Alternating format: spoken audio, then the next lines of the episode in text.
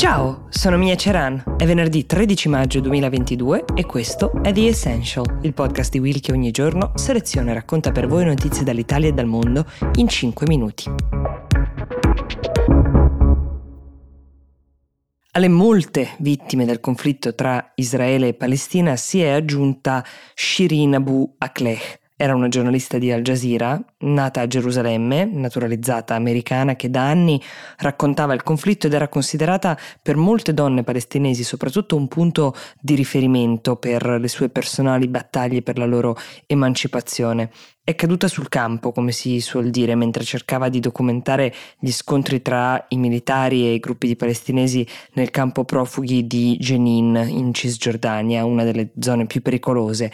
Si è trovata in mezzo al fuoco di una sparatoria che è divampata all'improvviso e non è riuscita né a ripararsi né a fuggire, nonostante indossasse un giubbotto antiproiettili e un casco. Un proiettile l'ha raggiunta al collo. Accanto a lei è rimasto invece ferito, ma non è in condizioni gravi, un altro giornalista, Ali al-Samudi, un corrispondente del quotidiano Al-Quds, che è il nome con cui gli arabi chiamano Gerusalemme. Le responsabilità per la morte di Shireen Abu Akleh in questo momento si rimpallano tra governo ed esercito israeliano da un lato e le autorità palestinesi dall'altro. Il premier israeliano Bennett ha dichiarato pubblicamente che, secondo le fonti a loro note, a sparare sono stati probabilmente due uomini palestinesi che non avevano la giornalista come obiettivo, ma stavano sparando nel mucchio. Invece il presidente palestinese Abu Mazen parla di chiara responsabilità israeliana, e anche l'emittente per cui la giornalista morta lavorava, Al Jazeera,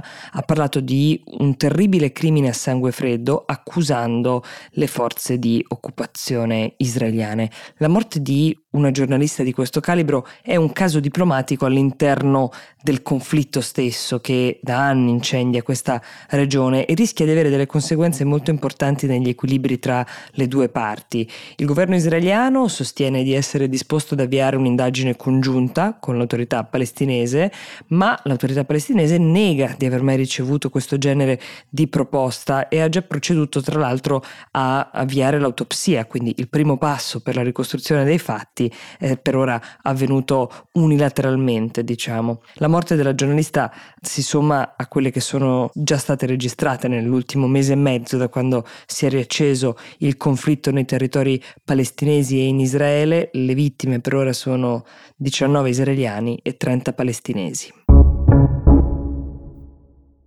L'altra notizia di oggi arriva dalla Spagna, paese che primo in Europa sta lavorando ad una legge che consentirà alle donne dai 16 anni di età a salire di poter interrompere una gravidanza senza avere il consenso dei propri genitori, e nella stessa proposta arriverà anche un congedo mestruale che potrà variare tra i 3 e i 5 giorni al mese. Partiamo dal primo tema di cui questa legge intende occuparsi. Allora, nel 2015 in Spagna il Partito Conservatore aveva introdotto una legge che richiedeva alle donne di 16 e 17 anni di ottenere il permesso dei propri genitori per poter abortire, e in più sanciva un periodo di riflessione obbligatorio di 3 giorni prima di poter intervenire. La nuova legge, che prende il nome di legge per la protezione dei diritti sessuali e riproduttivi, è invece stata sostituita e sostenuta dalla coalizione a trazione socialista del paese. Mira anche a limitare un tema che esiste anche nel nostro paese, quello dei medici che, pronunciandosi obiettori di coscienza, scelgono di non praticare aborti, un loro diritto sia chiaro,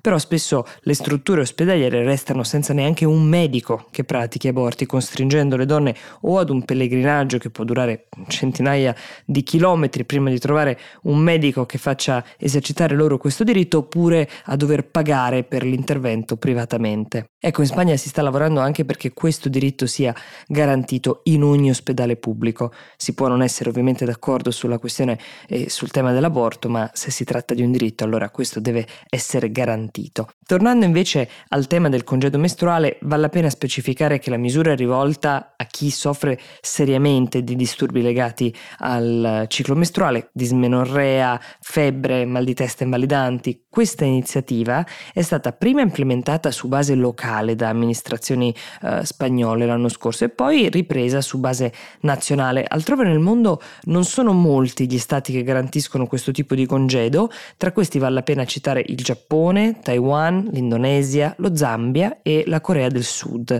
Questa legge di cui vi parlo oggi è stata voluta in Spagna fortemente dal segretario di Stato per l'uguaglianza e la violenza di genere, si chiama Angela Rodriguez. Si è duramente battuta per portare avanti questo disegno di legge. Anche le donne che hanno vissuto un aborto, sia esso spontaneo o su base volontaria, avranno in Spagna il diritto ad un'invalidità temporanea che garantisca loro un recupero sia fisico che mentale.